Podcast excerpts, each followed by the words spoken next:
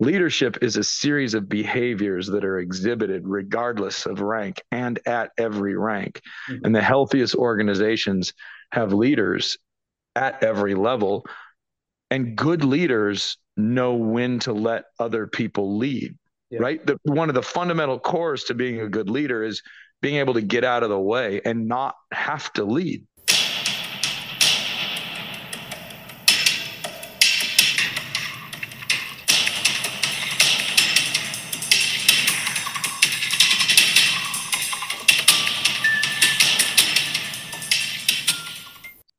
Good morning, everyone, and welcome to The Kitchen Table.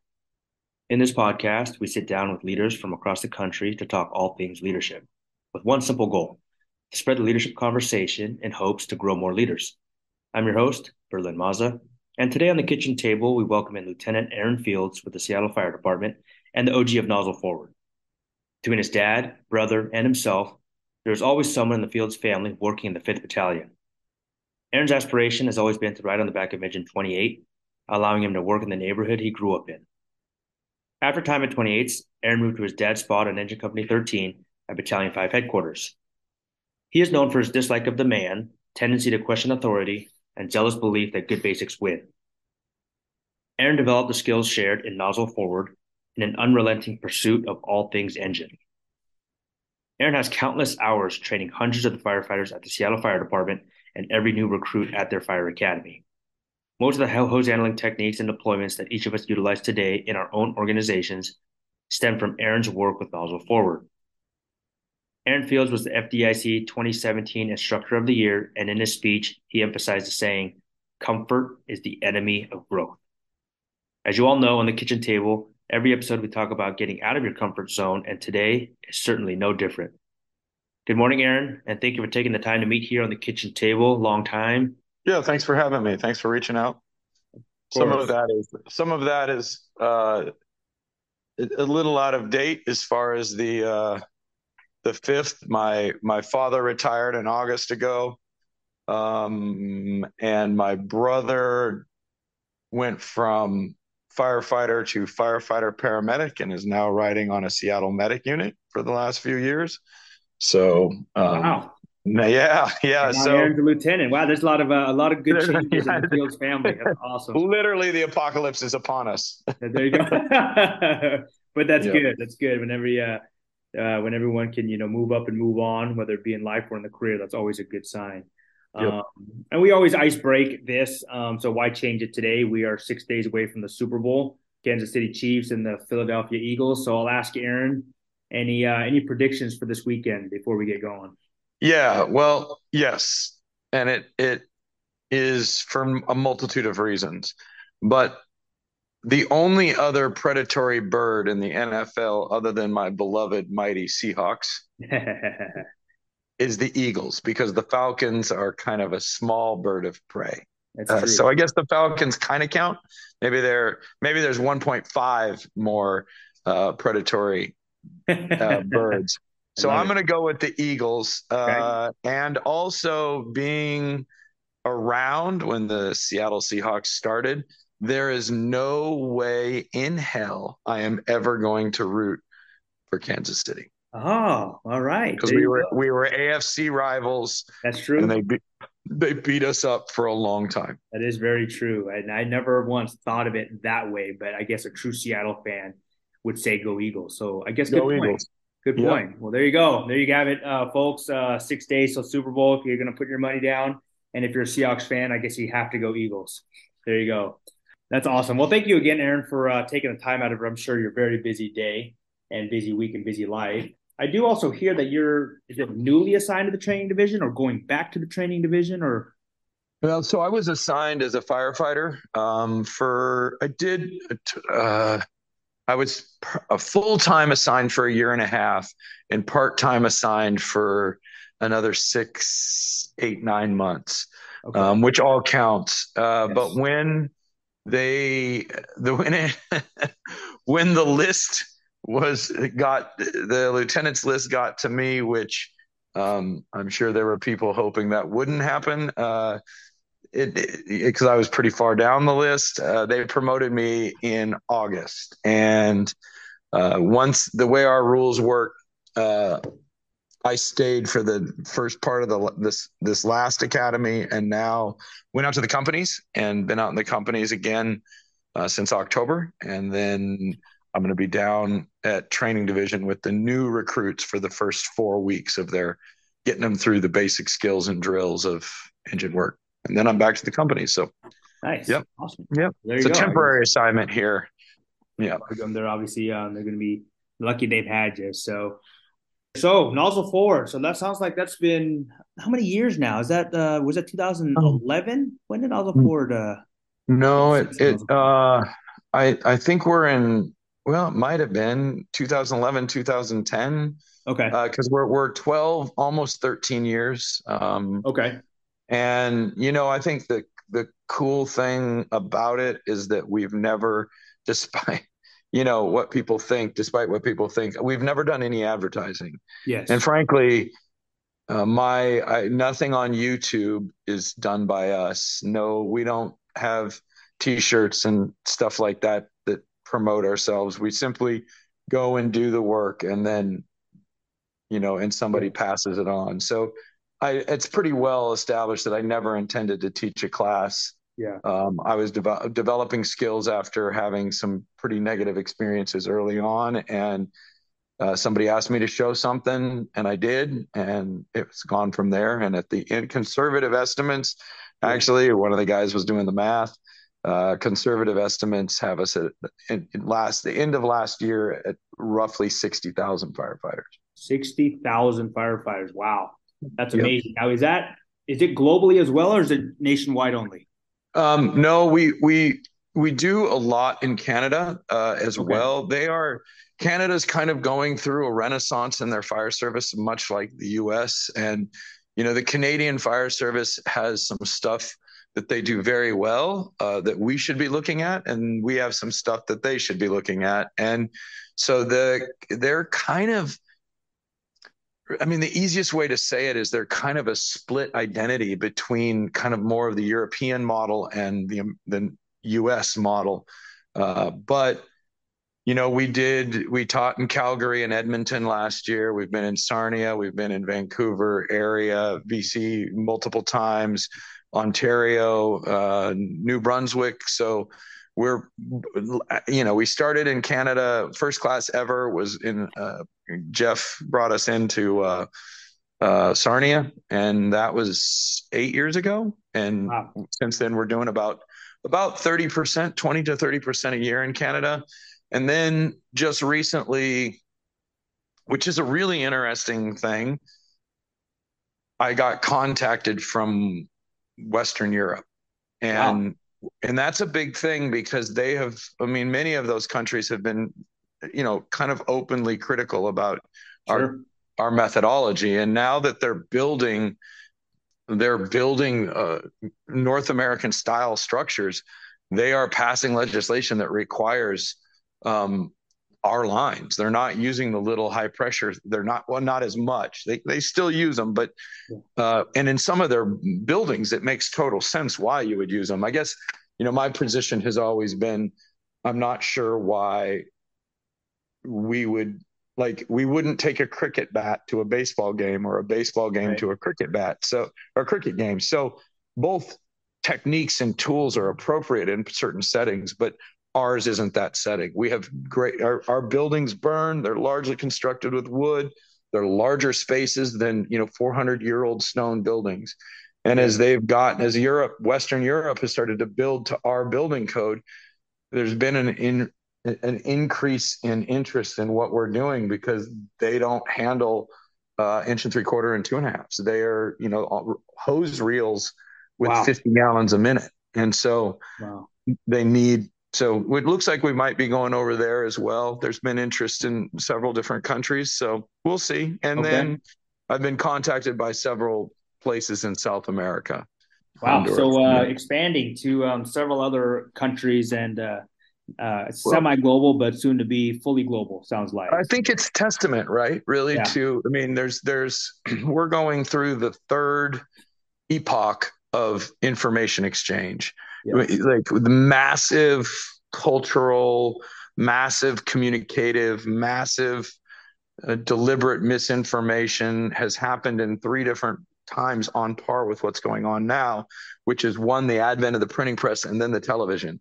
Yeah. So with the internet, I think what's the cool thing about it, there's negatives, but one of its positives is the ability to transmit information rapidly. And the world has gotten a lot closer.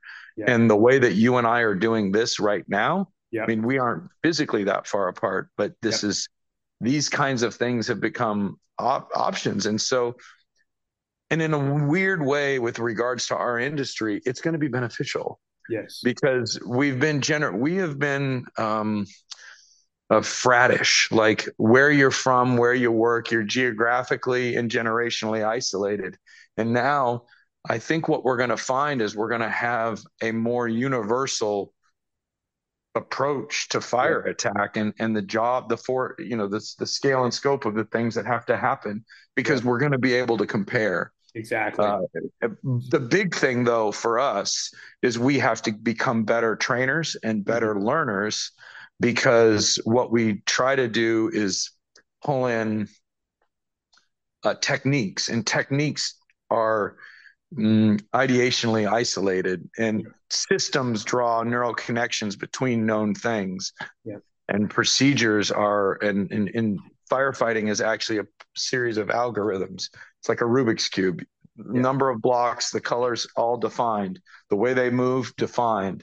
It's the ability to look at things in terms of systems and basing it off a probable to possible model is what we're going to have to do. We're going to have to become, frankly, more scholarly, because it's super easy just to say, well, I don't like it because we've never done it. And that's actually not a trades-like approach. Otherwise we wouldn't be using all kinds of things that we're using. And so, I mean, we're at a juxtaposition, which I think is going to be interesting. And, for whatever it's worth, I'm happy to have had my career in this period of time. But I won't be around to see the full extent of what's happening. Yeah. So what's to come? And it's cool, man. It's neat. And I think that some of the message that the Nozzle Forward cadre has and the skill sets that we have are going to contribute to the way that people do skills, at least on some scope and scale, forever, because we are using actual human behavior, psychomotor skill acquisition models, not just here's another technique. Exactly. And by the way, here's a t-shirt that goes with it. Exactly. Well, then, I mean, as you talk about, like, the ability to talk here on this Zoom call this morning, I mean, it's not too far-fetched to think that whether it be Europe or Canada or South America or globally, that people haven't heard of the Nozzle Forward or the techniques that you're using now. So it is exciting to see what is to come and where the fire service goes. But like you said, it takes a little bit of maybe call it ego check, or to see, what gets adopted where. So it'll be interesting. And thick skin. And thick skin. Exactly. Absolutely. And the other thing, Berlin, I think that it takes, and I had a pretty negative interaction with a couple of Europeans years ago. And I think the thing is manners. Yeah. Like when you come in to my home, don't put your feet up. Yeah. And please and thank you, and assuming the best rather than saying people don't know what they're doing and all that is a really good place to start. And when you couple that behavior with our disposition in the region that you and I live in, which is, we cut a city out of the woods less than 200 years ago. Yeah. So there's a certain degree of pioneer hardiness and put your money where your mouth is. Mm-hmm. And it's sometimes as my mother, I'm paraphrasing my mother when I say that manners are the oil that lubricates society. Yeah. And without the threat of violence, there is no such thing as a civil society. And love it. And so when people start these conversations, they have to start them from a position of manners, no matter what you think manners are important, because without them, you're going to end up in a fight. And so, you know, I think that's the other thing, is like the negative of the internet is that it's stripping away manners. People think they can say whatever they want in any set of context because it's their freaking opinion, and their opinion might be wrong. And secondly, even if it's right, have some dignity and grace. And if you don't, you know, you might get someone that's from Seattle area that's a little older and longer in the tooth emailing you privately and saying, you and I are going to be in the same city. Do you want to meet? Because we can sort this out, which in honesty is probably not my greatest moment, but nevertheless, I'll put my money where my mouth is, you know? Yeah. Yeah, exactly. Don't be rude. It's a bad decision. And for those that don't know, and I first heard about Nozzle Forward years ago, you know, when even before I went through the Nozzle Forward class back in when was that, 2015 or 16? I remember my wife was telling me, when she was telling me about your class, and when, you know, she had, you know, when she worked with Rhonda, and she had mentioned, you know, this Aaron Fields, and the Nozzle Forward program, the techniques with the advantage and the mechanical advantage of a lot of the moves and techniques was derived from jiu-jitsu. Is that correct? Or was it? So yeah, I have I'm a grappler, and I started in very traditional, heavy focus standing, heavy focus ground judo. And then in that was in the 80s. And then in early 90s, I started doing some BJJ cross training in BJJ. And then in the mid 90s, I was cross training in freestyle. And then in the later to mid 90s, I went overseas and did judo and Russian samba with the national team of the country I was living in. So, you know, I think that a lot of times when I'm talking, I just kind of refer to wrestling, because wrestling is all those sports are wrestling sports. They are grappling sports. And to the layman, there's a lot of differences. To someone that knows what they're doing, and it's whether or not you're wrestling in pajamas or you're wrestling in a singlet, and the rules define the specialties. But because like judo and jiu-jitsu, for example, come from the same fountainhead, they all come from the same source. And jiu-jitsu is focused on the ground, and modern judo is focused on the standing game. But they cross over. The skills cross over. They're the same skills, just with a different emphasis and different specialties that arise. So but I'm mostly a pajama wrestler. So and really what that is, right, is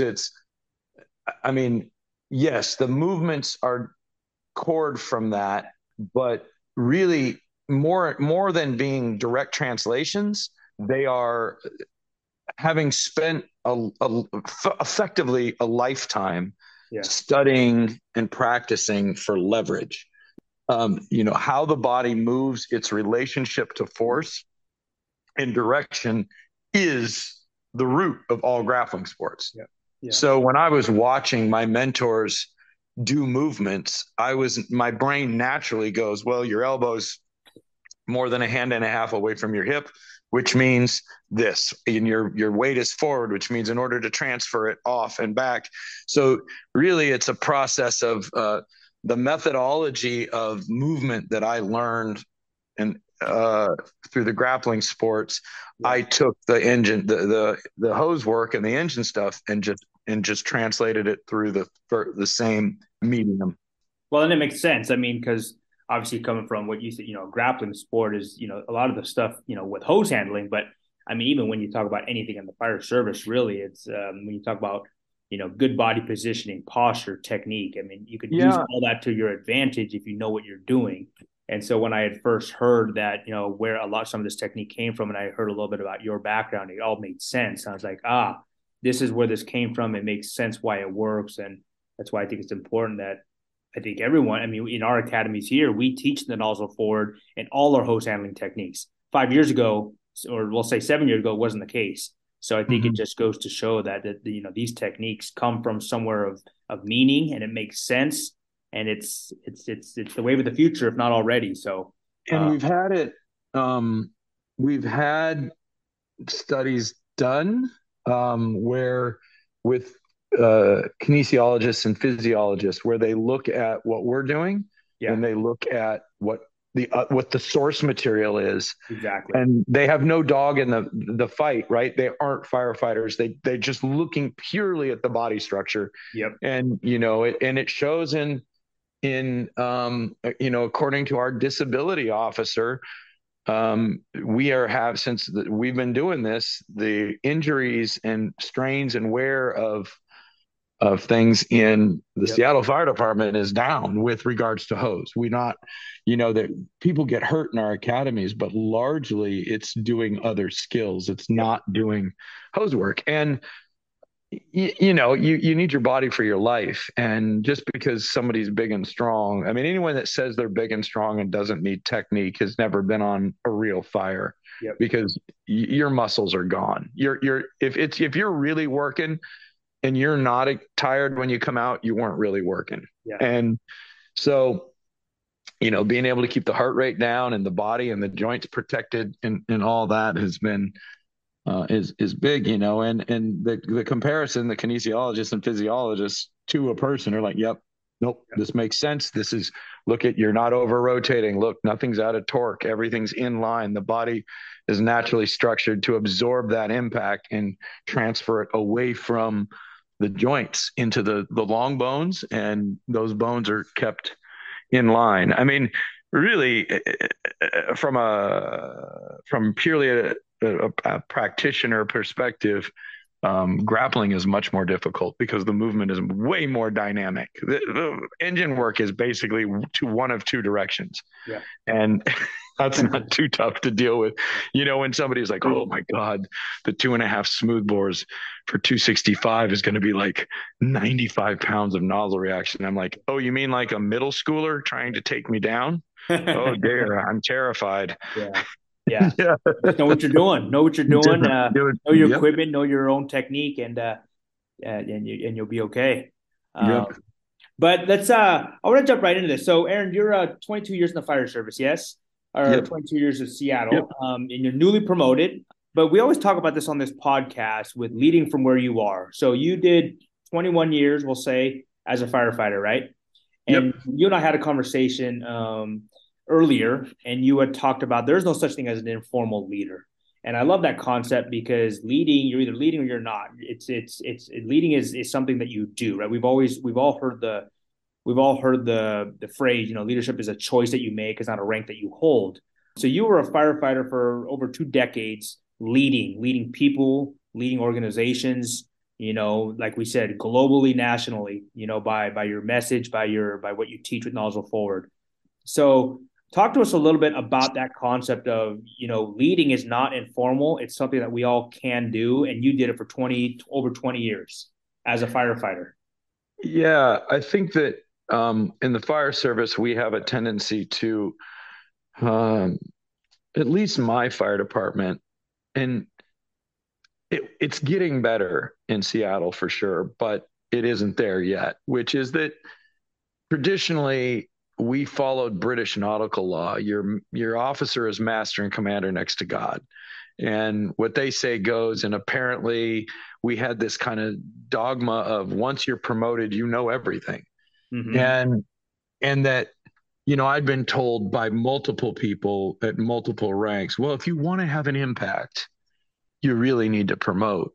And I think they're wrong. There's no such thing as informal leadership. It's really, when people say that, it's almost a backhanded comment. It's almost like saying and I don't think everyone that says it intends it. I think that most people that say it are spitting it out because it's a phrase they've heard before and they haven't given it much thought. Mm-hmm. But by saying informal, and somehow I imply that that person's contribution as a leader is less significant than mine because of my rank or whatever. And that's wrong. It's fundamentally flawed. I mean, I've mentioned this in every program I do. I think the single best mission statement ever written that I've read is Warfighting by the United States Marine Corps, which I believe was written in 1976.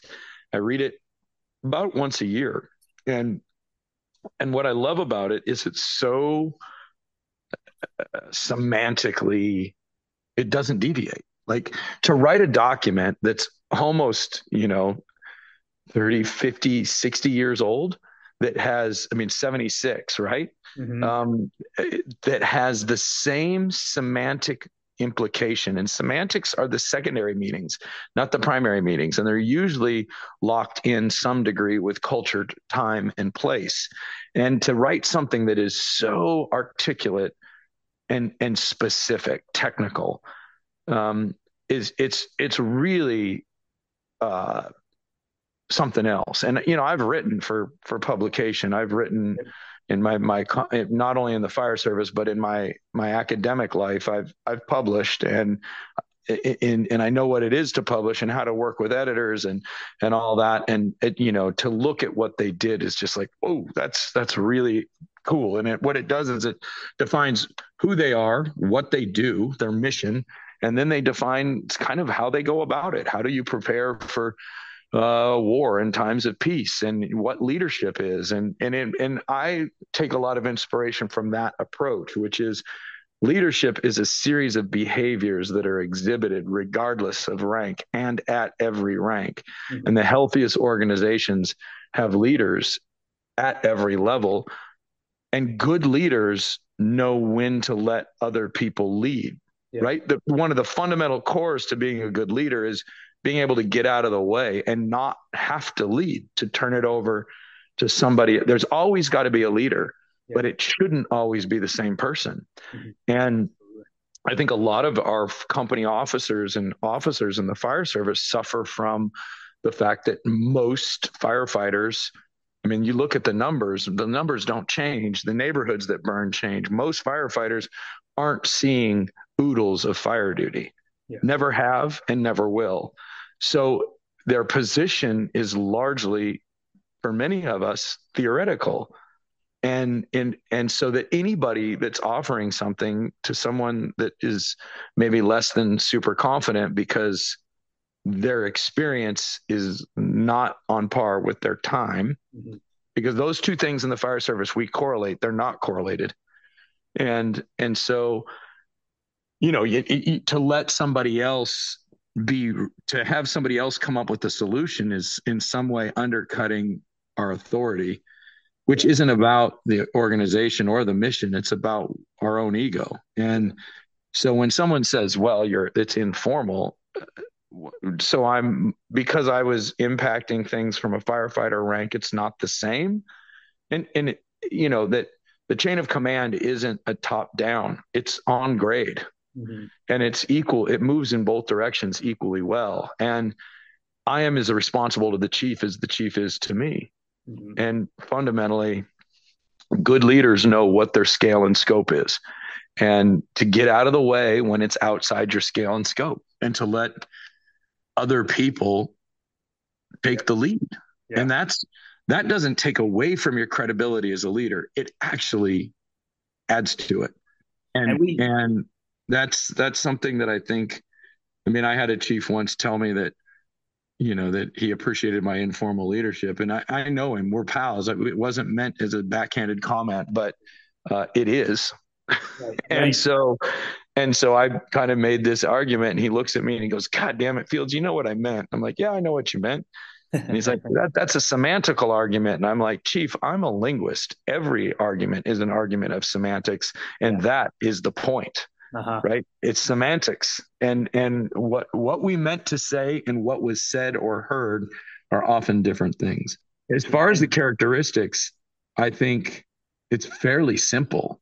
It's model behavior that you aspire to, explain it, not who you are, who you wish you were. And the other one is assume the best. Assume the best of people until proven otherwise. Yeah, I love that. And act like an adult. Like, get your emotions in check. Some of the bumps, and my time in training has been fantastic overall, but some of the bumps are because when people get frustrated, they start lashing out. Yeah. And I will be very clear, and was very clear with them, that won't happen ever again. I didn't do anything. It was a problem in the chain of command with communication. It had nothing to do with me. And I'll be damned if you're ever going to speak to me like that again. And that's, you know, and it's like when people get stressed, they get combative. They assume, it's almost like they're assuming the worst. And it's like, what fucking behavior have I ever exhibited that would indicate to you that I am not in it for the right reason, or that I'm taking unnecessary risks or doing, you know, I've only tried to uphold the reason that I'm doing my job, which is whatever that mission is. Yeah. Right. And that's it. Leadership at every level largely revolves around the ability to identify what the mission is, and that if whatever's going on isn't helping the mission, then it falls down the food chain as a priority. Everything is about the mission. And when people get up, you know, I've heard multiple times, because I wasn't an officer, that, well, when you become an officer, you'll understand. It's like, what part of having run a gym since 94 and opening it in Seattle in 98 till 2020, when we willingly, not because we ran out of business, but because we chose to close it, what part of 60,000 people in implementation and 400 plus fire departments and an active staff of 18 throughout the country, what part of that would indicate that I don't understand logistics? You know, it's like, just because I haven't done it here, and every time you try to do it and then you get told you can't, and then you get told you should because you can, it's like, fuck, people, just figure out what the mission is and uphold the mission. Well, it's because we talk about this literally in every single episode. We talk about that organizations not only have leaders in all ranks, but they have to have leaders in all ranks, right? I mean, imagine, you know, you have a crew of three, you know, your firefighter is not a good leader, right? Or your engineer is not a good leader, and your only leader is your company officer. Like, what kind of a crew would that look like? So in all different aspects, we all need to have leaders at all the ranks to be successful. And that goes not just in the fire service, but in any industry. And on the same hand, just because you have rank doesn't mean you're a leader. Absolutely. It's a series of characteristics that are exhibited at every level, and every agency should wish and hope and develop and promote from within, both formally and formally, not informally. It's formally and formally. Like, just because someone doesn't promote doesn't mean they're less important. Like, if that's the case, then, you know, currently on the back of Seattle fire engines, I've trained almost everybody. Like 500 of our people have less than 5 years right now. It's scary, but they've all gone. So the ability for the chiefs and the administrative and the company officers to make tactical decisions comes from the technical ability of the people below them. Without, like, the analogy you and I talked about earlier was, if you have Dave Craig, who had small hands, you couldn't really throw the long ball. Tactics of the Seahawks were limited by the ability of their people to operate. Like what football team goes, this is what we're going to do regardless of whom we have on the field? Right. That's not how it works. So by growing a technically competent body of firefighters, you open up the ability for the chiefs to be tactically fluid. Yeah. You can't open up the playbook a little bit. You open up the playbook. You can stretch the field when you have people that can do the very limited number of things that we need to do well. Yep. And you know, I think a lot of times it's human nature, right? As you move and your job description changes, whatever your job is singly the most important thing. Exactly. But fundamentally, what is the most important thing is how your job relates to the mission of the fire department. And that's where we get convoluted. We start worrying about, as an analogy, we worry about decon lines more than we worry about attack lines. Yeah. Yeah. Right. So well, then we also talk about, you know, whatever that position is, it should be difficult as well. Like, if you are just use the example, if you're, you know, you're a firefighter, I mean, that should be a difficult position, you know, with the task that you're assigned, and then you become, you know, you go to the training division, you become a lieutenant, you become a training officer, whatever it may be. That should then be your next task that is also very difficult, right? You shouldn't be moving to positions that then become easier, right? I mean, there's always a challenge ahead of you, no matter the role or rank that you're in. And leaders find ways to make it challenging because it's supposed to be a challenge to be, you know, to lead in those roles. Because obviously, if it becomes easy, you know, are you doing it ineffectively? Yeah, I think also that we have the idea that there's a pyramid, there's a hierarchy of scale and scope. I don't worry about the annual budget. Never will. Is that important? Hell yeah. Yeah. That's really important. But you know what else is important? Knowing how to talk on the radio and knowing how to throw a ladder. And none of those things are more important than the other. And so, and really what we need to be doing is the hierarchy of what's difficult and what's not. Everything has its things. And so it's issues, right? So what we need to be saying is, what's the mission? Yes. What is the mission? And whatever I'm doing, be it the budget or throwing ladders, it's about, which I wouldn't do for the record. I would pull hose, but only in dire circumstances would I throw a ladder. But that's truck work, and I leave it for them. That's right. But my point being is that if it promotes the primary mission, and every rank, every scale, every scope that we have within the fire department has the same primary mission. It's different ways to address it. Yeah. And what happens is, as people move up and then they start to they get distracted, and they're distracted because they think they think that all this information they can move it, and with humans, regardless of technology, there is a time that it takes for everything. It takes a certain amount of time, and you can't speed it up.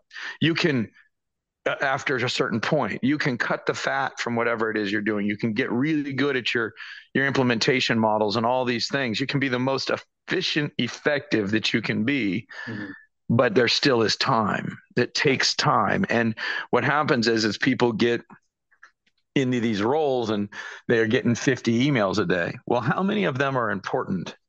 What did you set out to do today to support the mission? And the other ones, well, they can wait. And, you know, a lot of times it sounds easy, but it is. Like, I play this exact model in my home life, like where, you know, I'm moving and I'm doing a lot of things. I'm doing things, but whatever is in front of me is my primary focus. And while it's in front of me, for its duration that it's in front of me, it is my primary focus. And then when it is no longer the primary focus, it gets put somewhere else on priorities. And like, you know, sometimes people that are trying to get a class or something that have never spoken with me get frustrated because they send me an email and it's 4 days before I get back to them. Well, here's the thing. I only do digital. If you need me, call me, because I only do emails and text messages 3 times a week. And I do them for 2 hours maximum. If I do more than that, what ends up happening is, I'll just do one more. I'll do one more. And at the end of the day, you're like, I didn't get anything that I intended to get done because people can't be quiet. It's this whole concept of, you know, discipline. That's a fundamental core to what we're talking about, is personal discipline. Like, I want to punch this person. I want to yell back, but I'm not going to. Right. You're not going to give in. You're going to have your own discipline. Absolutely. And I love what you're saying about it. You're talking about boundaries. You're talking about time management as well. It's like, don't confuse being busy as progress, right? Like, just because you're busy all day long doesn't mean you're getting things done all day long. And it's almost weird, Berlin, in that, you know, you think about it. There are people in our society that judge their worth by how difficult it is. How many times have you heard someone be like, oh, dude, you know, I'm playing softball. I'm fucking no fear. That's why I'm all tore up. That's why my knee's bad. Yeah. That's why my shoulder's out. It's like, listen, if you can't play and not be hurt, you're doing it wrong. Like, it's a cult of It's a cult of injury. It's a cult of how complicated. It's a cult of how busy, not how effective. Just because you're busy doesn't mean you're effective, right? And don't get too confused. And that, in fact, it couldn't be more wrong, right? You can have the most effective people, but the most efficient people as well, right? It goes to, if you can get your work done in 4 hours, why am I going to be at the office for 8? It's like, if you're there 8 hours every day, like, you should be getting twice as much done as me if I'm there for 4. But if you're not, you're wasting your time is what you're doing. You're being bad with your own time management is what you're doing. Well, and I think there's a mistake that I think it's a semantic. Back to semantics. I think that what's the semantical implication of effective, permanent, complete, high quality? Yep. What's the semantical implication of efficient? Fast, cheap, fast food is efficient food. Yep. Yep. We shouldn't be doing efficient. We should be doing effective, because at the end, a slower, more effective takes less total time to accomplish the mission, because you're doing it right the first, be it a job, big or small, do it right or not at all. Yeah. And people just, they check one box when there's 50 things that they have to check, like finish that shit and then move on to the next thing. Exactly. Yeah. For God's sake. Absolutely. It's, well, I love this next part here, Aaron. And, I was listening to some of your publications, your writings, and been listening to you a little bit and following you. This part, it says, you've mentioned it, and it's hard to believe. You've been accused of being antisocial. I'm sitting here as we chat, and I find that hard to believe. But where I'm going with this is when you went out, and I remember when you talked and you had went out and studied, when you first started Nozzle Forward, and you were totally immersed in the engine company operations, and you would travel the country to take classes, to learn more and just to immerse yourself in all of that work. And I remember you had said, after classes, guys would go out for beers and you're like, no, I'm going to go sit at the hotel room. I'm going to go, study more. I'm going to take notes. I'm going to study my notes. And you were all about, learning things to then, get it into your memory. And because then you want to fully, take advantage of the experience. And you had made the comment that not every instructor is qualified to be an instructor. But yet that's exactly what happens oftentimes in the fire service. And so talk to us a little bit about that, because obviously here's a guy that, has this national and globally, successful program, if you will. And, FDIC, all the above, right? You're an instructor of instructors. And yet you say not every instructor should be one. So talk to us about, because leaders are instructors, right? Leaders are teachers, leaders are mentors, right? Talk to us about that. So I think there's several points, right? Which is why? With that, the first question you have to ask is, for me, is do I think I have something to offer, or do people ask me about something? And I think, this is, and I want to, let me step back. Let me preface this by saying, I am not judging someone else's subjective choice, but I am objectively evaluating my own disposition on this. So people can disagree with me on this, and I'm okay with it. But I think if we're speaking frankly, that if people need to be students. And once you get further up the food chain, then you can share if people are asking. And I think, and if there's an opportunity to offer, but there's something going on in the fire service that is fundamentally flawed, which is that we train unlike every other psychomotor based. We are the one thing that's not like the others. Nobody else practices like we do, which tells you we're doing it wrong. 1, 2, what's the standard? And if there is no standard, then, and you're showing a collection of technique, you're neurologically not mapping algorithmic decisions. And that's the fundamental, I think, one of the major differences in what we're doing is that, 1, it's not ever Aaron Fields. It's the Nozzle Forward, which is made up of 18 people that really we're not a teaching cadre. We're a bunch of friends in a think tank. And that my folks that instruct with me are really phenomenal. Like, if I wasn't there, I have no question that it's going to go well. I know what they're going to say. They know what I'm going to say.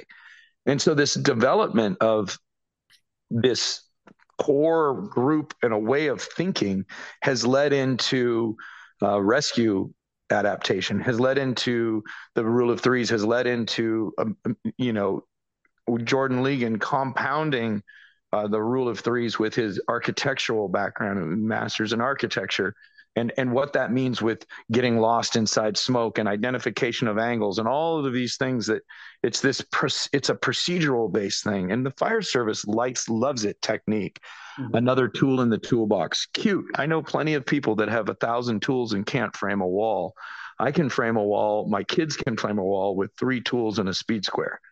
I don't need a lot of tools. It's an arms race. And a lot of people identify what it is they do in opposition to other people, which is weird. Mm-hmm. Identify what you do by what you do, not in opposition to. Yes. And what happens is people, and this is a complaint of mine, people, there's no real good term I've ever read, but there's something about, with psychomotor skill, there's no one way that people refer to it. It doesn't have a jargon yet, but that really there's an idea of physiological continuity. And so people teach a technique here and a technique there and a technique there, and it's completely devoid of context. What, why, when, how. That's how you teach psychomotor skills every time, regardless of skill. If I'm going to teach a single leg, that's how I'm going to teach it. If I'm going to teach my kid with playing lacrosse, because I played it, that was my team sport, then I'm going to show it in the same way. I coach it that way when I'm coaching. I'm going to coach with an elite team in the area or a select team in the area, and when I coach everything the same way, and I learn it the same way, and that's the fundamental thing. The best instructors are constantly learning because they recognize that the beginning mind sees thousands of options, and the experienced mind knows there's very few. If you're really working a system, your program shouldn't be more complex. It should be simpler. It should be clearer, more literate, and it should cut the. And so, and a lot of the folks are just do it instead of this is how you do it. This is when you would do it. Now, and they watch these drills. I mean, there was a guy that once said that people that had taken our class were moving too fast. And I'm like, well, they're moving within heart rate. They're moving they're not in hypoxia. They're able to make, their heart rates are down because they're just moving more rapidly because they're doing 3 things really, really smooth. Yeah. And I asked him, I said, are they moving? Are they making mistakes? Are they accomplishing the drill that you've set up for them? And he's like, yeah. And I'm like, well, then it sounds to me like your drill's too easy. If they're not making mistakes and they're not using all their air, when they're done, they're like, yeah, I want to go again.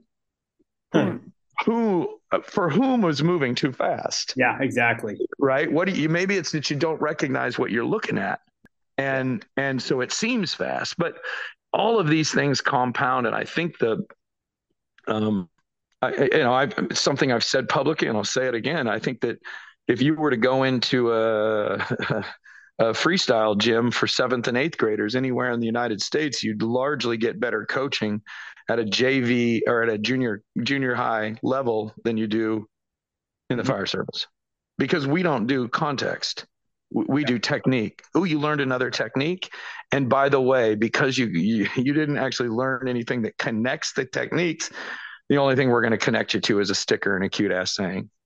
And it's like, and people, it's weird. I've watched it happen. Like people that I know are good dudes or good folks, and they get out there and everybody starts calling them and wanting them to come talk. And what ends up happening is now they become experts on everything and commenting on things that, it's like, whoa, I would never comment on that. I mean, these are I speak about a very few limited things because I have experience in it. Yeah. But other than that, I got no commentary on truck work. There's better, or whatever. So I think a lot of times, with, as far as your first part of this question was the antisocialness, I'm not antisocial. What I am is mission driven. And when I go to a class, it's not about beers and telling war stories and walking around the bar trying to pick up on people. It's, it's, I don't, it is, I am here for a mission. And what I have is a series of notes from myself, my instructors. I took notes on every major event that I had in the first 5 years, because the one thing about taking notes is it anchors it in your mind accurately, or more accurately. It's been proven if you don't write things down, your memory of things morphs dramatically. It still morphs when you write it down, but it's substantially less. And so what I would always do is I'd go back to the hotel and I would take notes on things, and then I would sleep on it, and then I'd get up, and then I'd keep the notes. I keep the notes for about 6 months. And then because I'm not a pack rat, I just get rid of them. And if I notice something showing up multiple times, then I fix it. And if I notice things are working well multiple times, then I reinforce it. And, you know, I, also, I'll be honest, like if we're going to go out to dinner and we've been doing engine company stuff all day, I don't want to talk fire department. I know everybody's got their guy. You would not believe how many times I've heard, but I got this one guy. It's like, everybody has that guy. Everybody does. And so, I mean, if people want to be social, then let's not go out and act like peacocks strutting around. Let's go out and act like normal people and have dinner and then get to bed early because there's more work to do tomorrow. Yeah. And then the other one that really, you know, irks me is that's not a good way to say it. One of the things that always makes me raise an eyebrow is there is this subtext in the fire service that's super weird. And that's a fire instructor is like a sage, especially as you get older. And when I was 35 and 40, this didn't happen as much, but now I've watched it happen to other people. And now it's starting to happen to me, which means I must be getting old, but it's like these young firefighters come and they're asking life fucking advice. It's like, dude, like I can share with you what I've done, but I'm not a sage. I'm not sitting at the top of the mountain waiting for people to sit underneath with crossed legs and listen to everything that it's like, I'm a technician. I am a journeyed firefighter. And these are the skills that we do. Mm-hmm. And this is how we do them. This is when we do them. This is how we introduce them.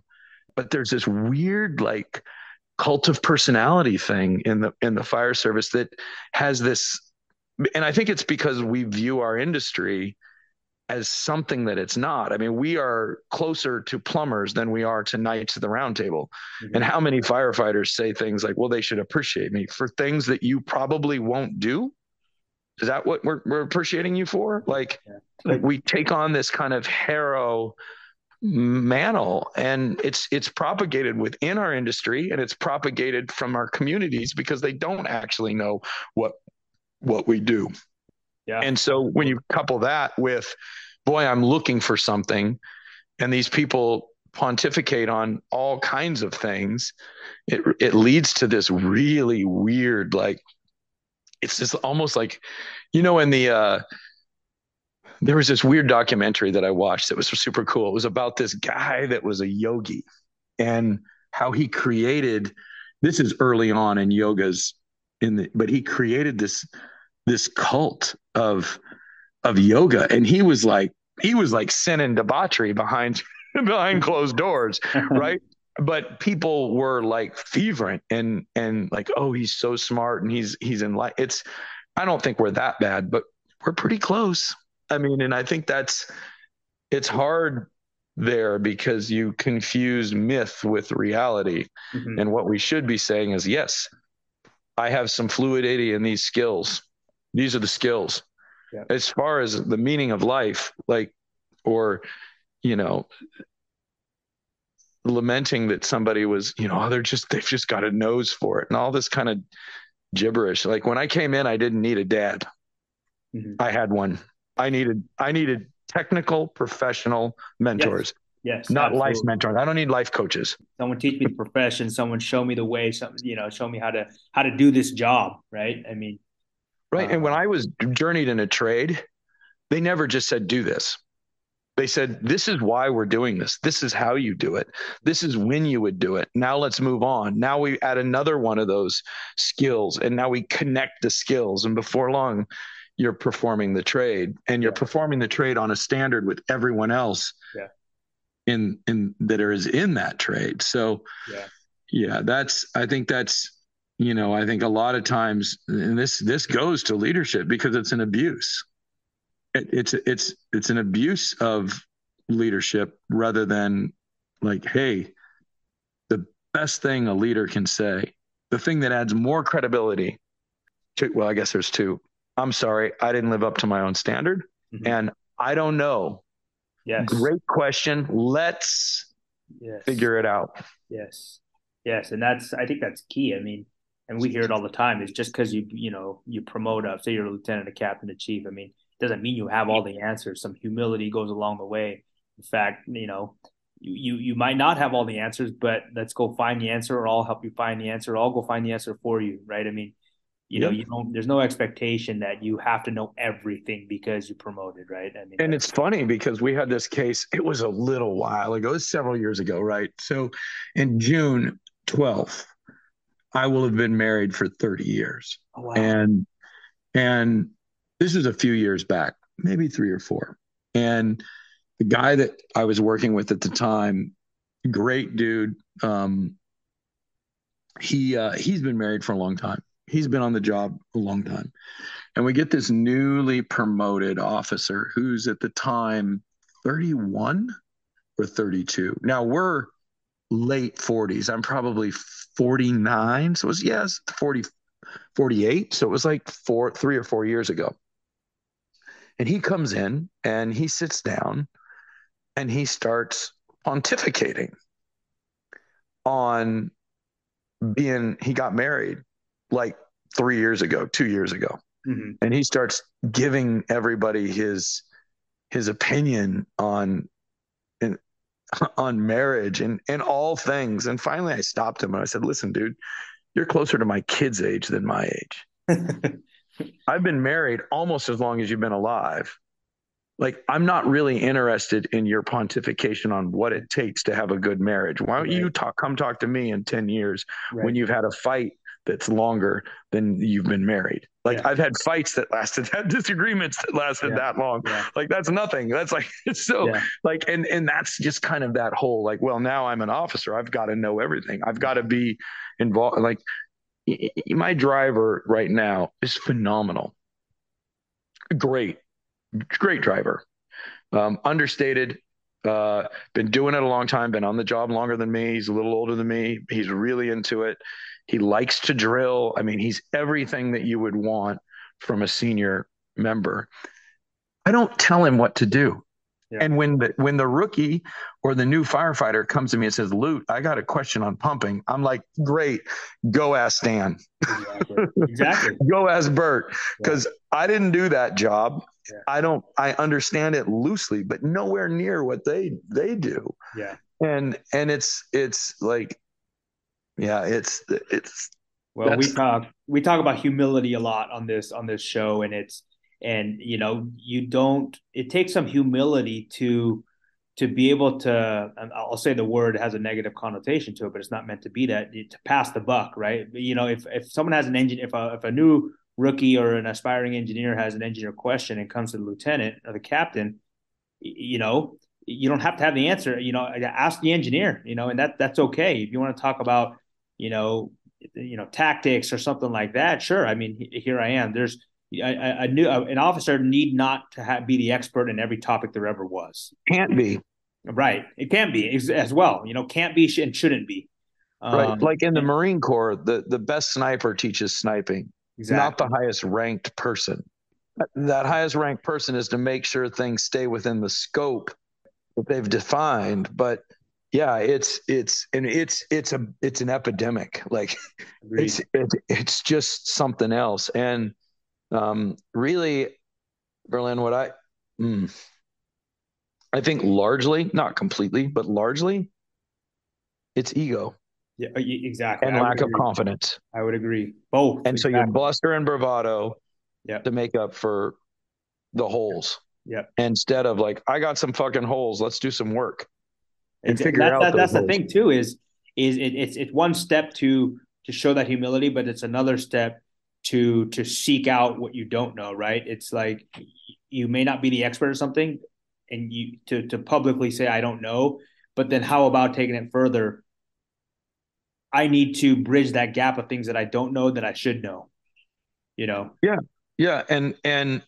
And like, oops is okay. It is okay.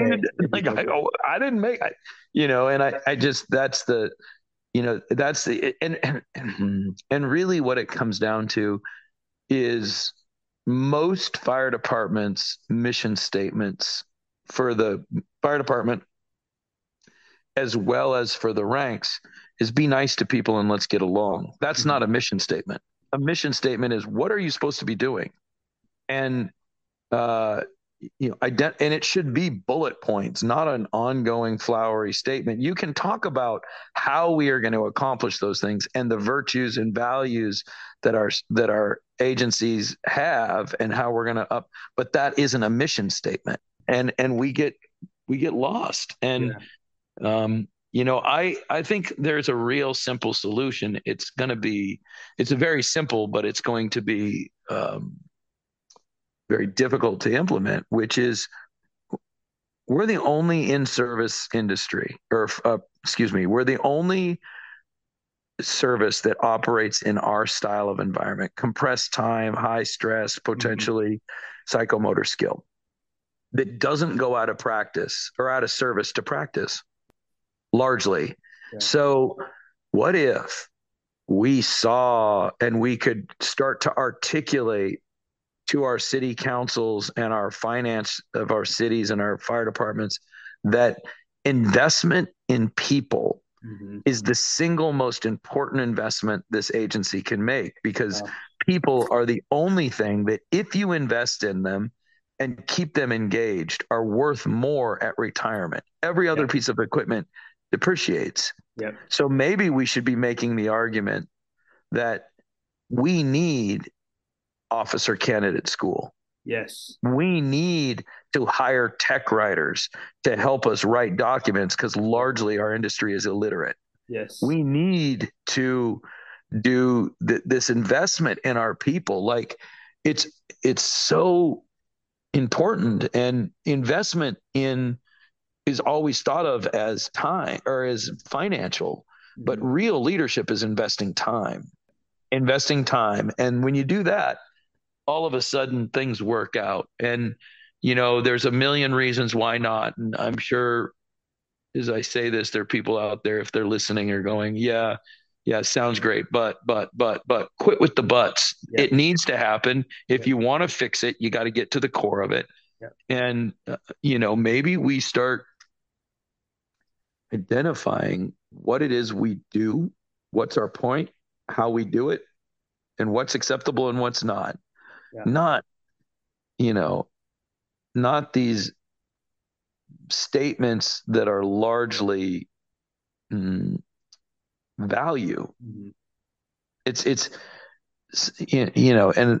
the values of the fire department are critical, but the values support the mission, not the other way around. How many fire departments say the mission of the fire department is all hazard service, that the life and property of the civilians that we serve is the single driving force, and that we want our people to exhibit these values in this pursuit. We want to have our people do these things in our pursuit. These are the expectations of what we have for our people. And now you actually have a mission statement, because all that other stuff supports why we're here. Like, because fundamentally, Berlin, you could have a really shitty human that does a really good job. Yeah. They don't have to be moral. They don't have to be nice. They don't have to be any of those things. What they have to be able to do is to do their job well. And if they are nice and moral, that means there's more to it. But fundamentally, and my wife will say, she's like, I don't give a shit if you work with nice people. I want you to work with competent people. Mm-hmm. Yeah. How well they cook and how well the rookie can clean the heads don't matter to me. What matters to me is that rookie is as dialed in as they can be right now, mm-hmm. because you might not come home if they're not. And she's like, I'm not concerned with all the human parts of it. Mm-hmm. I want the performance part of it. That's the only thing I'm concerned with. And as a taxpayer, that's what I'm concerned with. So real quick, Aaron, when you mentioned what you said a second ago about, what's important, and if it's important, you got to put time into it. So I guess the question is this. You promote, right? You've done over 20 years as a firefighter. Aaron mm-hmm. Fields has went out and I'm going to just go out there and just say it. You went out and sought out how to be the best firefighter Aaron Fields could be, regardless of the organization provided the budget or the training for Aaron Fields to be better, right? There was an element of Aaron's going to do what Aaron needs to do to be the best he can be. You mentioned it. Sometimes there isn't enough, we'll say, training, whether it be company officer training, whether it be, you mentioned bring in, an individual that could teach people how to write and communicate. An organization may or may not have that. How much is Aaron Fields going out to better himself now as a lieutenant to find that training to be the best lieutenant he can be versus waiting around to hope that his organization will provide training X, Y, Z? My organization will not. It's just, we don't have that tradition. Not bad people. I'm not questioning subjective character. I am questioning objective realities, right? Which are not, again, I never question a person's subjectivity. Their motivation is subjective. I assume the best of all people until that individual has given me reason to believe otherwise. Yep. That being said, there's no change. I do this, the biggest thing is the pursuit of the things that I do is the same mm-hmm. in all things. Being a firefighter is not my identity. It is a manifestation of how I live my life. And I don't think fundamentally, I think one of the things I said early was, I think being a good leader is modeling. And I'll model that at the end of the day, what the department will do for you is what the department will do for you. The question is, what are you willing to do? Absolutely. Are you willing to do the right thing? Or do we blame it on the department? I've never blamed it on the department. It is an objective truth. Do I wish it was otherwise? Of course, but that doesn't mean I'm going to lament it. I'm not going to get bitter about it. It simply is. I'm going to assume the best of everyone involved. They just don't have the ability to execute that. So whatever, but my skill set and my oath and my motivation require me to be responsible for me. I love it. That's the end of it. I'm tired of, I grow weary of some of the rhetoric in our industry. I'm a little older and I've been at it for a little while now, and I've heard it all before. And what I want to see is people that are like, yeah, I'll do what the department wants me to do. And if I'm not comfortable with it, I'll do more. And you can't do more on everything. You got to pick your battles, or pick your focus, but it's up to you. It's not up to the department. Mm-hmm. The department has done what they agreed to do. From this point on, it's on you. And really, if we model the right way to do it, then you have four of your still on probation recruits on a 4-day flying down to Texas to do the full class, because what they got was the Seattle version of it. And they decided they wanted to be better at it. So they fly down on their own. When you have people emailing you and saying, listen, would you be willing to meet us after work? Or I've got a drill field and my volunteer. Could you come out? And or more importantly, I'm coming to you. I saw that class is going to be right in my backyard. I'm coming to you. I want to do this. And then what do you think I should do next? I want to keep involved with this program. because this isn't a one-time thing, but what should be the next thing that I look at? Yeah. And really, if we model doing that ourselves, then we create the people that are skilled enough to actually teach it, because they've been students. They are students. The first part of being, quote unquote, an instructor is being a student and realizing that it is not, there's no end game. You are continually doing it or you are no longer relevant. And that's like why I let people come back to any class that they've ever, that I do. And I do the drilling for function and then this one. And once they've Nozzle Forward, and then once they take it, they can come back forever.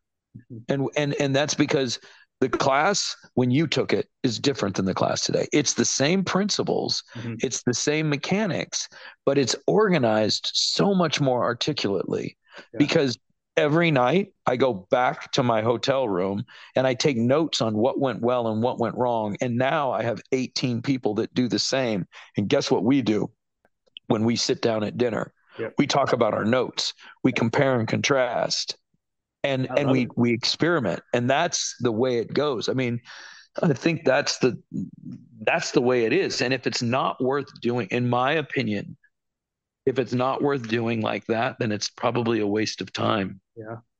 Whether it's your friendship, whether it's coaching, whether it's your marriage, like you only have so much time, and how you spend it is who you are.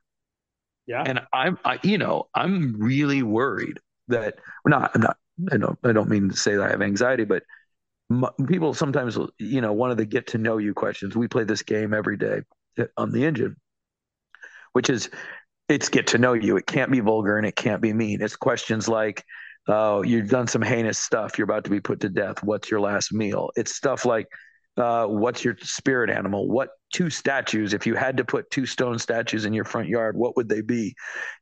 All these kinds of silly things, but there's also real ones. Like, what are you afraid of? Yeah. Yeah. And for me, my fear is not being able to complete the missions that I set out to do. My fear is taking that past the point. Like, when the mission is done, part of being good at things is realizing it's done, and move on and find another thing. And, I don't watch TV. Yeah. I don't do unnecessary stuff on the online. Yeah. My online life is access, not a life. Yeah. And that affords me the opportunity to put my energy into the things that are in front of me.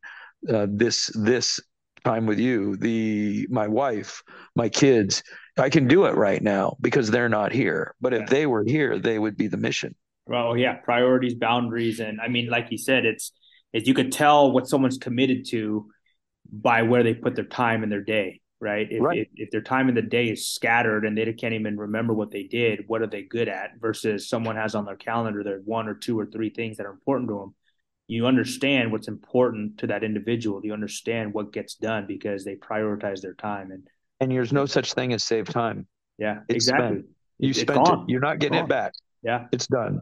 That's a brain trick. Yeah, it is. It totally is. And I was listening on the on a separate podcast, Seth Godin, the author, the other day. He says, when people see I don't have time for that. He goes, what he says is, and I actually adopted this just recently. He says, wipe your calendar. He says, wipe your calendar of all the things that are there, the recurring things, you do your PT at this time, you do your lunch at this time, you go to bed and do, clean the bathrooms and station at this time. Wipe it all and then re-enter things from priority, because the priority is what needs to be in there first, instead of, well, we can't do that today because, we got to, decon the station phones today because it's always there on the calendar. How about you wipe that? You put in what's important, and then you do the deconning of station phones after the fact, right? Yep.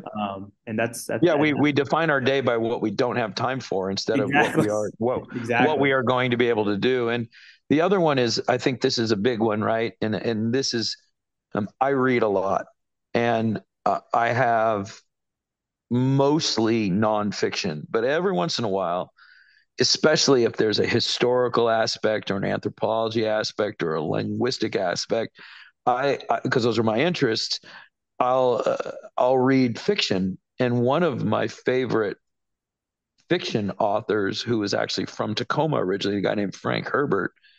And he wrote a series of books that were quote unquote science fiction, but they're actually anthropology. It's an anthropology book hidden with spaceships. And one of the things he said, he had all of these kind of prolific things that he was quoted as saying. And one of them, which I think is very relevant today more than it was when it was written in the 60s, is that once mankind thought that turning their thinking over to machines would set them free, and all it really did is allow other men with machines to enslave them. Yeah. Well, think about how much of the distraction that people have. Like, if you got fired, Berlin, you're not, but let's just say you did. If I did, I'd take up petty crime. Yeah. I would just walk around on the street and wait and see somebody that had their head down on their phone. I'd clunk them on the head and it'd be petty theft. I'd take all their digital shit and I go sell it. No one would ever see you because they're not looking up. Yeah. Yeah. Well, let's jump to this, 'cause I love this. So non-negotiable, Aaron. So we ask this of our speakers. There's something, we try to narrow it to one unless there's more than one. The most important thing, something that's non-negotiable, right? You have been in the fire service for many years. You are a leader of all kinds, whether it be leader at the engine company level, whether it be leading of teaching, leader of a crew, leader at the training division, whatever have you. What's a non-negotiable item for you as a leader? Behaviors, traits, anything. What's a non-negotiable item? Yeah, one of the non-negotiables is act like an adult. Be an ambassador of what the fire service needs and an advocate for the new person's success. Don't speak from a position of emotion. Don't rage. Don't yell. Don't scream. We had a guy recently in our academy before I got down there that would throw chairs, and don't do any of that shit. Yeah. That's not beneficial. It is treat people with dignity and respect, regardless of who they are, where they come from. And regardless if they're new to the industry or not, treat them the way that you would want them to treat someone that you cared about. Yeah. And realize that they're there because there's a few that are there that just want the schedule, but most people come into the fire service wanting with good intention. And like, why don't we reward that? Why don't we reward them taking initiative when they're on the drill field, not yell at them for not taking initiative and then yell at them when they go to do something that they haven't been instructed on, but they're taking initiative and they do it wrong. You're punishing initiative there. There's no benefit in them stepping out. What you should be doing is saying, nice job. I appreciate you stepping up. Hey, in the future, make this choice. And this is why. Yeah. But that's what's not negotiable. What not is how we treat other people and our own professional, not personal disposition. I can be friendly and not a friend. Yeah. Exactly. Until they've gone through several the requisite steps, right? Yeah. Yeah. But I can take it to the next step, which is what is not negotiable for me ever is my ethics. I will walk away from something and have done it, and I'm on the record as doing it because I don't agree with it. Yeah. I am on my last breath. I will never have. My goal is not to compromise my ethics, and my ethics revolve around the pursuit of being humane. And that is a verb, not a noun.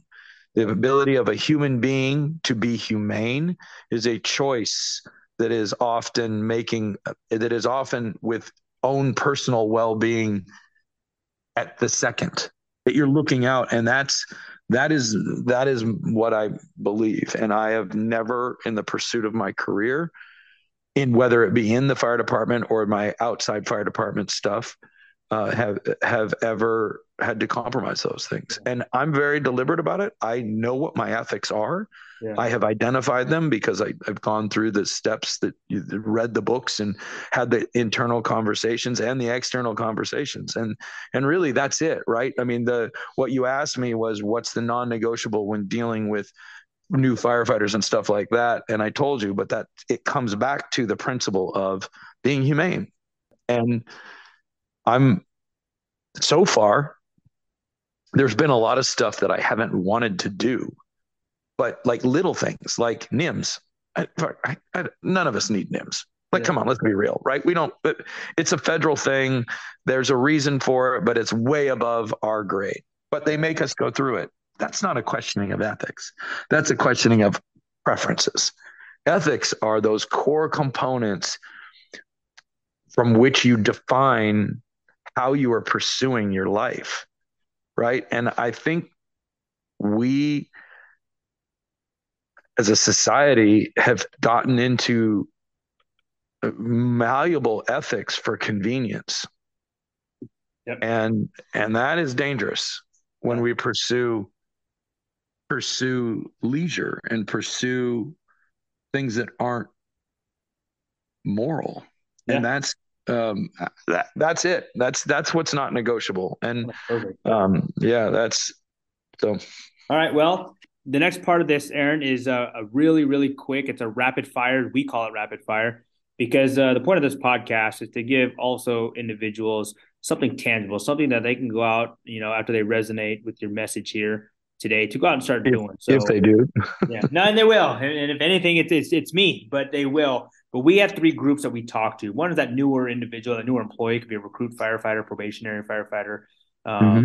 The next one is the emerging leader. It could be a new company officer, an aspiring company officer, someone that's, new supervisor, and then the senior established leader, chief officer, something like that. So the point of the podcast, again, is to give people a tangible item. So according to Aaron Fields, in your experience as a leader, offer some tip or an action item for a newer employee to start growing as leaders. Self-drive, self-study, take what the fire department gives you, get into the bibliography and deep dive, find something to deep dive in right away. It's going to take years. It takes, there's some magic number with 12.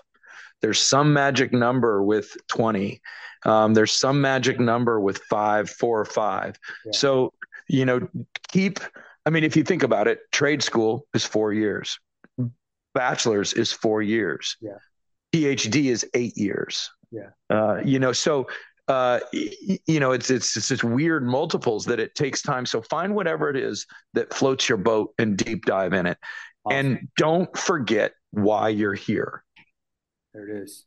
How about the newer company officer, a newer supervisor, maybe aspiring lieutenant or captain or chief? What's something that they could do now today to grow as leaders in their positions? Keep studying. And maybe you've hit a point in your career where the material that you initially deep dove into, you've got a really good handle on, and something else has piqued your interest. Find it, drive into it, dive into it, and repeat what you did in your first bit of time. The other one is now you are at a position where you're starting, hopefully, to have some credibility and to reach out, and you've got the breadth of understanding and skills that you can share. Include, don't keep push people away.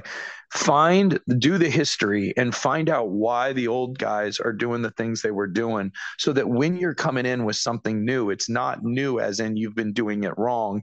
It's new as to this point. It's new as in we can incorporate your experience into what we are doing. That mid-level era, I think, is the difficult one, because one of the really difficult ones, because you are starting to have some credibility and maybe be able to make some decisions. And what ends up happening is you've got all the right. It's about bringing people on board. And I think that level has to remember, we yes. speak in we, not I. I is experience, we is the standard issue. So include those senior members and those junior members' experience into the collective we. Yep. And then how about the individual that's been there 25, 30 years? It could be a chief officer. It doesn't have to be chief officer. Someone that's been there a long time, someone that has all the experience in that organization. What's one thing they could do now to grow as leaders, to be better mentors and so forth? The same thing. Find something and deep dive into it. And as you grow, that interest isn't going to always be the same. They're going to overlap. And if you've really done it right at this point, you're going to be acquiring greater depths of understanding much more rapidly, because you're going to be repeating in well-practiced methodology. The other one, and this is big, right? Really important. The conversations that are going to be had with the middle level and the newer folks are going to be repeat. Mm-hmm. You will probably have had those discussions multiple times before. I'll give you an example. I don't need to talk about fire behavior.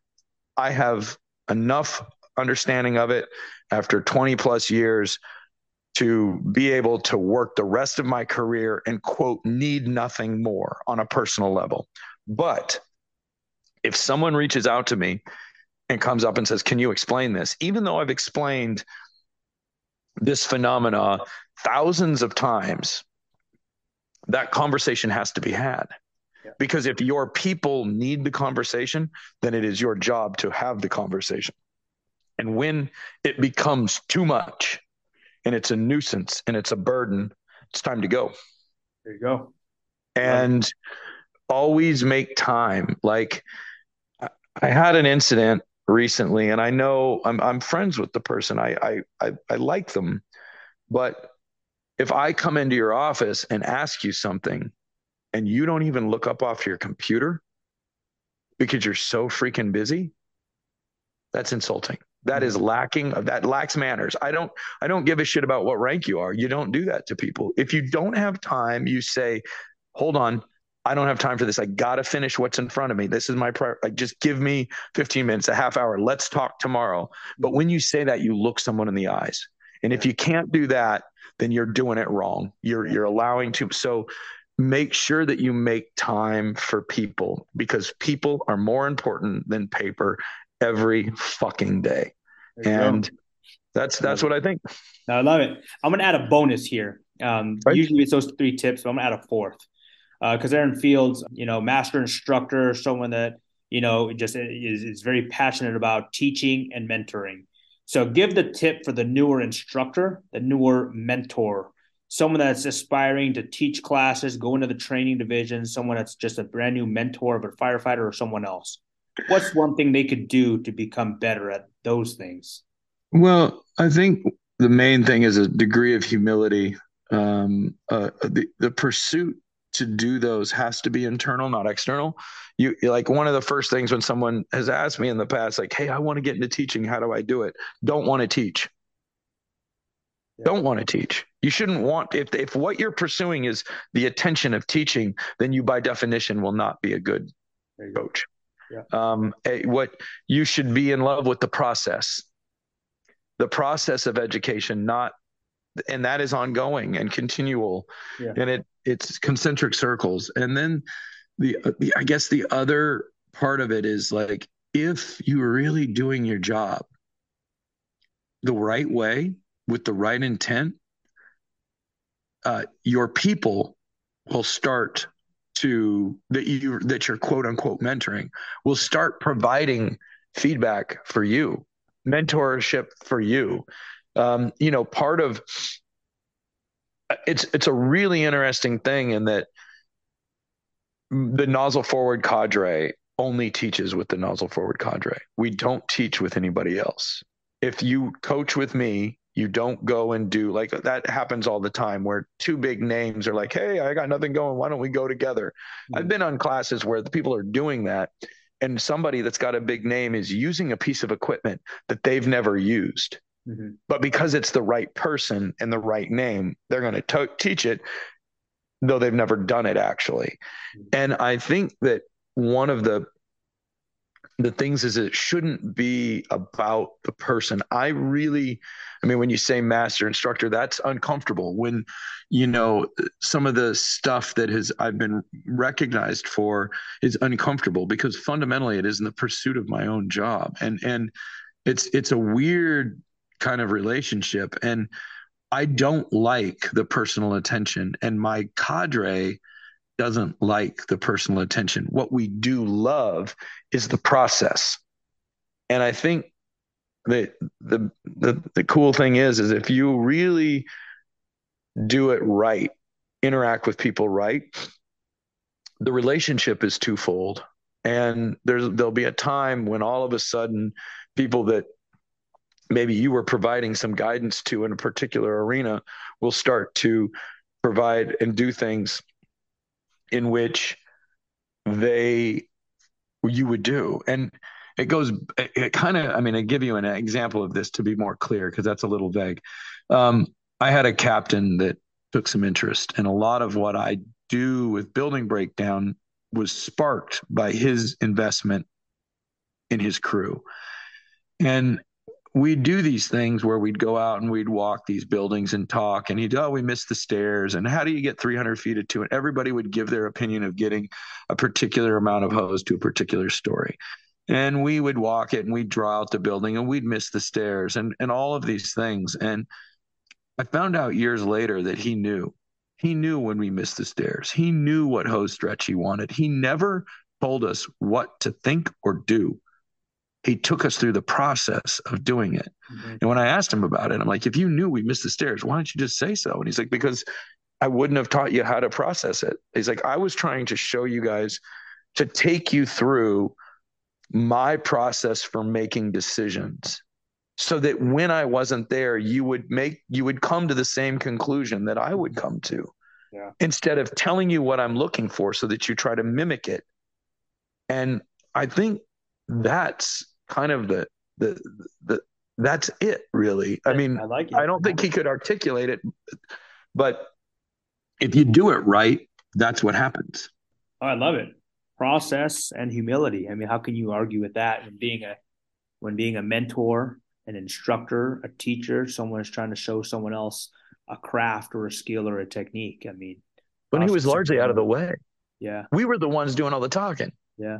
He was prompting the conversation. He was steering it. But at the end, he would go, okay, this is the building. I like your idea for plan 1. I like your idea for plan 2. And I like your idea for plan 3. Here's why. Yeah. It wasn't his idea. It was we. It wasn't you missed the stairs. We missed the stairs. It wasn't, this is what I want you to do. This is what we are going to do. And this is why we would do it. Yeah. And that was like, it was subtle. It took years to actually, I think, unpack it, because I was like, oh, that's cool. It was, awesome. I was new. And it was like, yeah, fuck yeah, this guy's really into it. And this is awesome. And then later it took years before I was like, well, that was damn subtle. Yeah. And that's it. Mentorship isn't always obvious. It isn't always obvious. There you go. No. And you got to get out of the way sometimes. Oh, I love it. Thank you, Aaron. Yeah.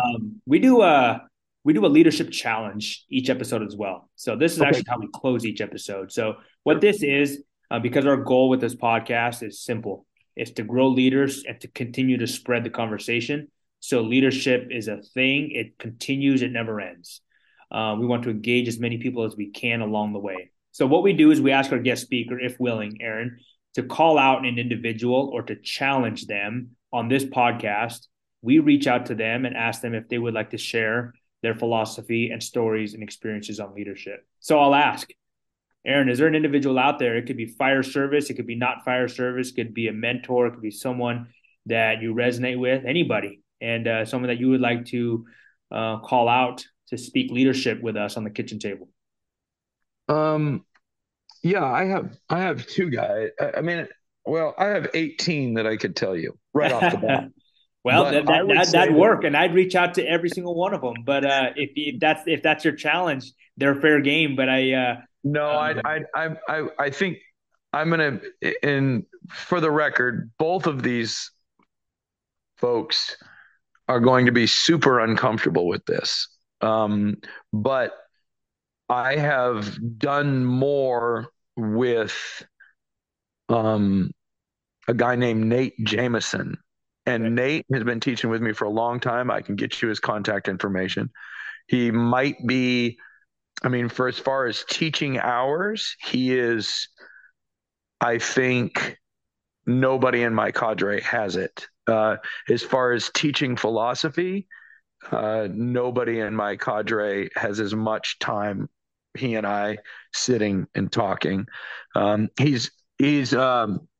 He works in Denver Fire, and he was from Lawrence, Kansas, and did, oh God, I don't know, 12 or 14 years there, was a lieutenant, and then went over to Denver. And the other guy, interestingly enough, works in Seattle, and his name is Jordan Lygan. And Jordan is another one of the Nozzle Forward instructors that's done quite a bit and has taken what our methodology and has expanded it to provide more structure and information for our curriculum. So Lygan, who used to work in, he started as a volunteer in Colorado, and then he went to Fairfax, Virginia, and has now been in Seattle. And he's architecting, or he and I mean, the cool thing about the cadre of folks is we're always all working together. It's always funny to me in Seattle when someone's like, hey, did you know what Lujan or Lygan had to say? And I'm like, I do. I knew about it. Yeah. We talk all the time, right? So yeah. Lygan is architecting a lot of, and that's a pun because he just got done with his master's degree in architecture. But he's architecting a lot of systems and procedural stuff and ways of looking at building construction within our agency, and is using the same methodology that we use in the Nozzle Forward that he's learned from almost, over a decade of working with us and working together. So those would be the two that I think, awesome. And I think they both will cringe a little, but they are no question. They are on the forefront within leadership within this industry. Well, thank you. Well, either way, I'll gather the contact at a later time, and I'll reach out. And again, no hard feelings if they would rather not speak. That's totally okay as well. It's always fun just to reach out, say hello, and some people will want and some people won't, and that's totally fine, right? That's totally okay. But for the sake of time, I'll Aaron, also prelude them. I'll give them a heads up. Awesome, I appreciate that. But I do appreciate your time today. I'm sure myself and all our listeners will resonate heavily with this. With this message, as all of us know, Nozzle Forward, and a lot of us, our listeners here, are from the Seattle area. So with that, I thank you, everybody, for listening to the Kitchen Table.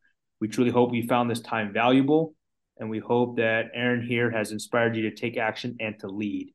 For now, be safe, be intentional, and stay curious.